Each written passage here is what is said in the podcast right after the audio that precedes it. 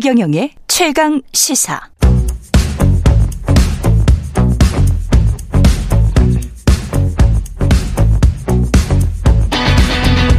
심리로 들여다보는 세상 이야기. 뉴스는 십니다. 네, 정치, 경제, 사회 등 우리 사회의 다양한 이슈를 심리학적 관점에서 풀어보는 시간입니다. 뉴스는 십니다. 경남대학교 심리학과 김태현 교수 나와 계십니다. 안녕하세요. 네, 안녕하세요. 예. 우리 저 KBS도 사실은 상반기 인사평가 시즌이거든요. 네. 다른 직장인 분들은 이 정도에 다 하시는가 봐요. 네. 예. 그새 정부도 취임 100일 성적표를 받았고 스스로 평가도 하기도 하고 요새 인사평가가 네네. 내가 나 자기 스스로를 이렇게 어떻게 보는가 뭐 이렇게 해서 평가를 하고 상사도 평가를 하고 네, 동료 평가도 있더라고요. 동료 평가도 있죠. 그 자기 평가를 해보신 적은 있으십니까? 교수님 같은 경우는? 어, 네. 네. 뭐 저 저희들도 거의 실시간으로 하고 있다고 보는 게 맞을 것 같고요. 학생들에 의해서? 네, 네. 제가 제일 두려워하는 게 네. 학생들의 시선이거든요. 시선. 네, 강의를 할 때 보면 학생들의 시선을 시선에 제가 눈을 초점을 맞출 수밖에 없는데 그 시선에 굉장히 민감하게 반응을 합니다. 저잠 온다, 잠 온다, 뭐 이럴 때 좀 당황스럽지 않습니까? 어, 네, 상당히 당황스럽고요. 네. 또 외면하는 학생들도 있고. 외면하는. 네. 네. 계속 아이 컨택을 하면서 뭔가 서로 간에 소통하고 있, 있어야 되는 거 아니에요? 특히. 그렇죠. 네. 어, 뭔가 그러니까 외면하거나 혹은 관심이 없는 것처럼 보이면 네. 제가 전달을 자대, 제대로 하지 못하고 있다는 얘기일 수도 있거든요. 아. 그, 그러니까 거의 실시간으로 자기 평가를 하게 되죠. 그러면서 스스로 점수를 주십니까? 네, 그런 과정으로 이어지는 게 뭐 당연하지 않을까요? 오늘 강의는 네. 잘 됐다. 네, 그런 일이 좀 많았으면 좋겠습니다.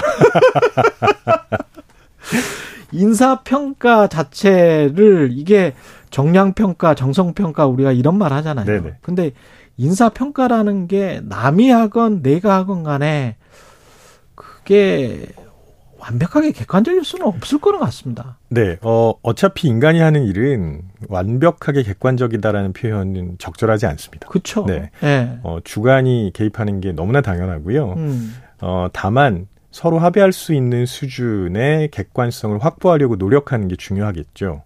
음, 합의하는 수준의 네, 네. 객관성. 그래서 그걸 이제 사피엔스의 저자 유발 하라리는 음. 상호 주관이라는 표현을 사용합니다. 아, 상호 주관. 네. 너도 알고 나도 알고. 네네. 당신이 회사에 이 정도 공헌을 했고 이 정도 해 아니면은 그냥 업어 업혀 간 건지는 서로 간에 잘 알잖아. 뭐 이런 이런 거군요. 네네네. 예. 그래서 어 객관적이라는 표현 사실 굉장히 중요한 표현인데 우리가 음. 완벽하게 객관성을 확보하는 건 좀 어렵거든요. 예. 그런 부분은 좀 고민해 봐야 될 것 같고요. 예. 그리고 또 자기 평가라는 단어를 잘 보면 음. 평가잖아요. 그렇죠. 네. 이 평가가 핵심이거든요. 음. 근데 어 많은 분들이 오해하시는 게 있습니다. 평가한 다음에 음. 어뭐 기분이 좋아지거나 예. 혹은 침울해지거나 우울해지거나 이런 것들은 평가한 다음에 오는 얘기거든요. 그렇죠. 네. 근데 이거 두 개를 혼동하시면 안 돼요. 아, 네. 예. 이, 이 부분은 좀 설명을 해 주시죠. 네. 왜냐하면 일단 평가를 하려면 어떻게 해야 되냐면 어, 기준을 정확하게 세워야 되고요. 자기를 평가할 때. 네. 예. 자기를 평가하든 누구를 평가하든 평가하려면 기준이, 기준이 있어야 되는 거죠. 근데 특히 자기 평가할 때는 어, 스스로 정의를 좀 하셔야 됩니다. self definition을 하셔야 돼요. 음. 무슨 얘기냐면 내가 어떤 사람인지, 나의 업무는 도대체 무엇인지, 음. 이런 거에 대한 definition이 정확하게 나와 있지 않으면 평가가 상당히 어려워질 수밖에 없습니다. 아. 네. 그래서 그런 부분이 좀 선행되어야 예. 자기 평가가 잘 이루어질 수 있거든요. 그러니까 기준이 있어야 되고 자기 자신에 대한 정의, 규정, 네. 이런 게 나의 내 업무에 대한 규정도 있어야 되겠네요. 네. 예를 들면 이제 제 직업이 이제 가르치는 사람이잖아요. 그렇죠.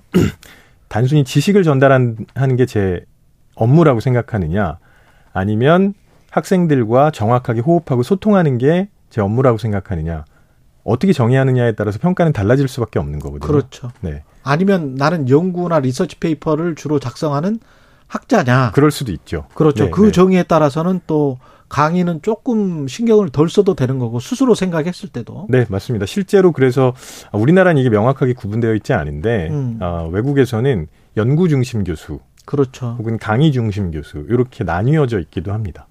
맞아요. 예, 그렇더라고요. 그렇게 생각을 해보면 이게 정치에도 적용이 되면 유권자가 정치인들만 평가할 게 아니고 자신의 선택이 올바랐는지 자기 스스로도 한번 평가를 해봐야 되네. 그렇죠. 내가 선택을 할 때 나는 어떤 기준을 가지고 평가를 했느냐. 어떤 기준을 가지고 네네. 평가했는데 네. 지금 제대로 안 되고 있다면 내 안목이 맞았느냐 틀렸느냐. 거기까지 이어지면 굉장히 좋지 않을까요? 아, 네. 그러면 자기 반성이 되면서 다시 또 현명한 투표를 할 확률이 높아지겠네요. 그렇습니다. 네. 그렇게 되겠습니다. 근데 이제 네. 관대하고 엄격하고 평가에 있어서 이런 게 또 좀 나뉘잖아요. 사람의 또 성격에 따라서 나뉠 수도 있을 것 같고. 네. 한없이 자기 자신에 대해서 관대한 사람이 있고 뭐 심할 정도로 엄격한 사람이 있고. 네네. 뭐가 좋습니까? 어, 이게 뭐가 좋다라고 딱 말씀드리기는 어렵고요. 어, 심리학에서 관련 연, 분야에 대한 연구가 굉장히 많이 이루어졌고요. 예. 이걸 이제 보통 관대한 경향을 음. 자기 겸양, 그 다음에, 아니죠. 자기 고양, 그 다음에 엄격한 경향을 자기 겸양이라고 표현을 합니다. 저희 자기, 학문적으로는. 자기 고양. 네, 고양. 아. 자기를 이렇게 좀 북돋는. 프로모션 한다는 거죠. 맞습니다. 셀프 네. 프로모션. 네. 예. 그런 용어를 사용하고 있고요. 예. 그래서 관련 연구가 많이 진행되는데 예. 보통 우리나라에서는 자기 겸양의 경향이 조금 더 많이 나타난다고 보입니다. 아무래도 이게 그러면 동양적, 서양적 의 어떤 차이인 건가요? 네, 문화의 영향이 없을 수 없고요. 예. 어, 쉽게 말씀드리면 우리나라에서는 어, 굉장히 많은 관계 속에서 우리가 살아가잖아요. 음. 그럼 내가 무언가를 할 때 주변의 시선을 신경 쓰지 않을 수 없죠. 예. 네. 그러면 아무래도 자연스럽게 비교를 많이 하게 되고 그렇죠. 비교를 하게 되면 상대 우위 상대 아, 상대방보다 얼마나 잘했는지 혹은 못했는지가 보이거든요. 그러면 그렇죠. 아무래도 겸양의 경향이 많이 나타날 수밖에 없을 겁니다. 그런데 그런 측면에서 보면 서양인들이 하는 그 칭찬 같은 거 있지 않습니까? 네네. 가령 70점 하던 아이가 90점으로 올랐어요. 그럼 네. 정말 잘했다라고 해주는데 네. 우리 같은 경우는 70점 하던 아이가 만약에 80점을 맞았다. 그러면 자 지금부터 시작이야. 자 조금만 더 하면 돼. 뭐 이런 식으로 계속 채찍질을 하잖아요. 네, 네. 아 지금 굉장히 중요한 말씀 해주셨는데 네. 제가 비슷한 얘기 말씀 하나 드려볼게요. 네. 우리는 보통 뭔가 결과가 좋아서 칭찬 받았을 때두 네. 사람이 있습니다. 한 사람은 아 고마워 칭찬에 대해서 어, 정말 어. 고마워 내가 이번에 진짜 열심히 했거든 음. 이렇게 표현하는 사람하고 예. 또 다른 사람은 어좀 운이 좋았지 라고 표현하는 사람이 있습니다. 동양적으로 네. 항상 어느 쪽이 더 이렇게 친근하게 느껴지세요? 당연히 그 도, 저도 동양인이니까 운이 좋았지 이쪽이 어저 저 사람이 참 인품도 좋네 뭐 이렇게 네. 생각이 되겠죠.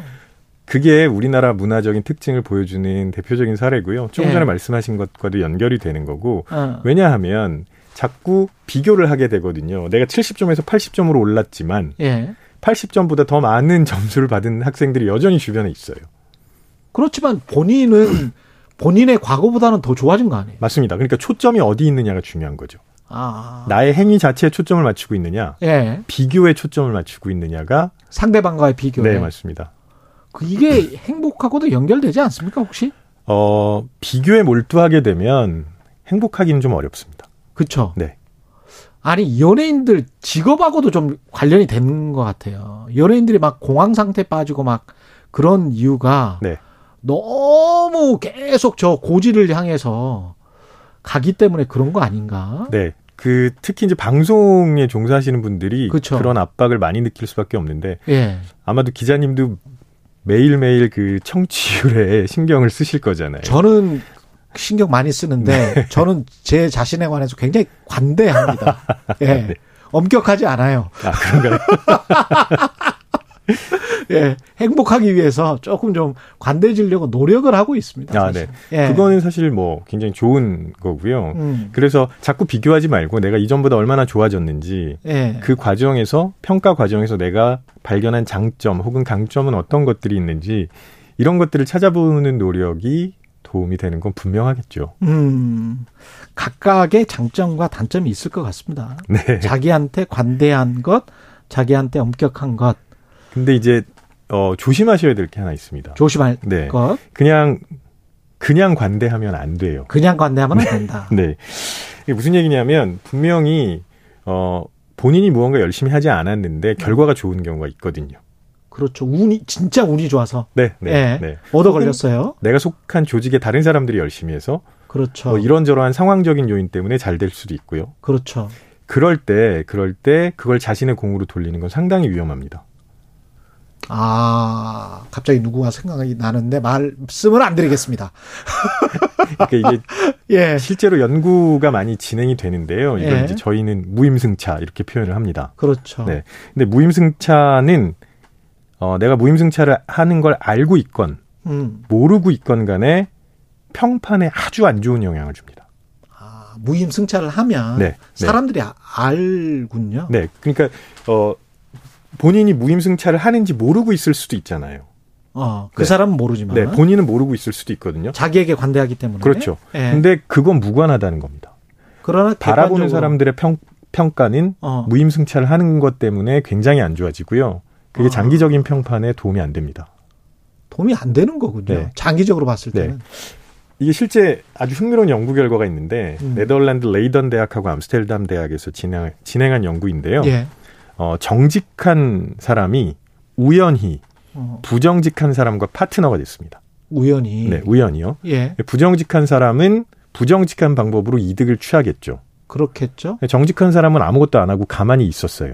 예. 근데 본인한테도 이득이 돌아오죠. 왜냐하면 파트너니까. 예. 그러면 우리는 누굴 더 욕을 할 것 같느냐 이런 고민을 할 수 있는데 그걸 보는 사람이 그럼 정직한 사람 욕하겠네. 정직한 사람 욕을 굉장히 많이 한다는 겁니다. 당연히 그렇겠구만요. 네, 네. 예. 그래서 사람들은 무임승차를 굉장히 싫어하고요. 음. 이게 결국은 우리가 굉장히 요즘 많이 얘기하는 공정의 문제랑 연결이 되는 겁니다. 아 그렇게 되는 거군요. 네. 이게. 아, 이, 그, 일단은 이런 측면을 고려해 보면 동양적인 자기 겸양이 기본 베이스로 가야 되는 거는 만 그게 더 좋기는 하겠습니다. 네, 네. 어, 너무 네. 좋은 단어가 있어요. 네. 겸손. 겸손. 네, 네. 겸손이라는 단어가 저는 굉장히 좋은 단어라고 생각하는데 예. 우리는 흔히 그냥 엄격하다라고만 표현을 하거든요. 음. 근데 그거는 평가를 정확하게 한다는 얘기고요. 음. 그리고 실제로 어 겸손에 대해서 어 재밌는 건 뭐냐면 우리나라에서 겸손에 대해서 강조를 많이 하잖아요. 근데 예. 연구는 해외에서 많이 진행되고 있습니다. 네. 그렇군요. 예전에는 겸손에 대해서 그렇게 관심을 많이 안 가지고 있었는데 서양의 학자들이 겸손의 중요성을 알기 시작했고요. 관련 연구가 많이 진행되는데 음. 어 그 조지 메이슨 대학의 준택리라는 교수가 소개한 겸손의 정의가 아주 예. 흥미로운데요. 어떻게 정의하냐면 본인의 능력을 정확하게 알고 한계점과 단점을 받아들일 수 있어야 됩니다. 음. 그리고 자신에 대한 생각에만 빠져서 성취나 공로를 과도하게 부각하지 않아야 된다는 거죠. 어. 그러면 새로운 시각에 열린 마음을 가질 수 있다. 이걸 이제 준택리 교수는 겸손이라고 정의를 합니다. 알겠습니다. 어, 이거 저 마지막 부분은 저도 한번 rewind 해서 다시 한번 들어보도록 하겠습니다. 예. 좋은 말씀 감사드리고요. 뉴스는 심리다. 경남대학교 심리학과 김태훈 교수였습니다. 고맙습니다. 네, 고맙습니다. 예.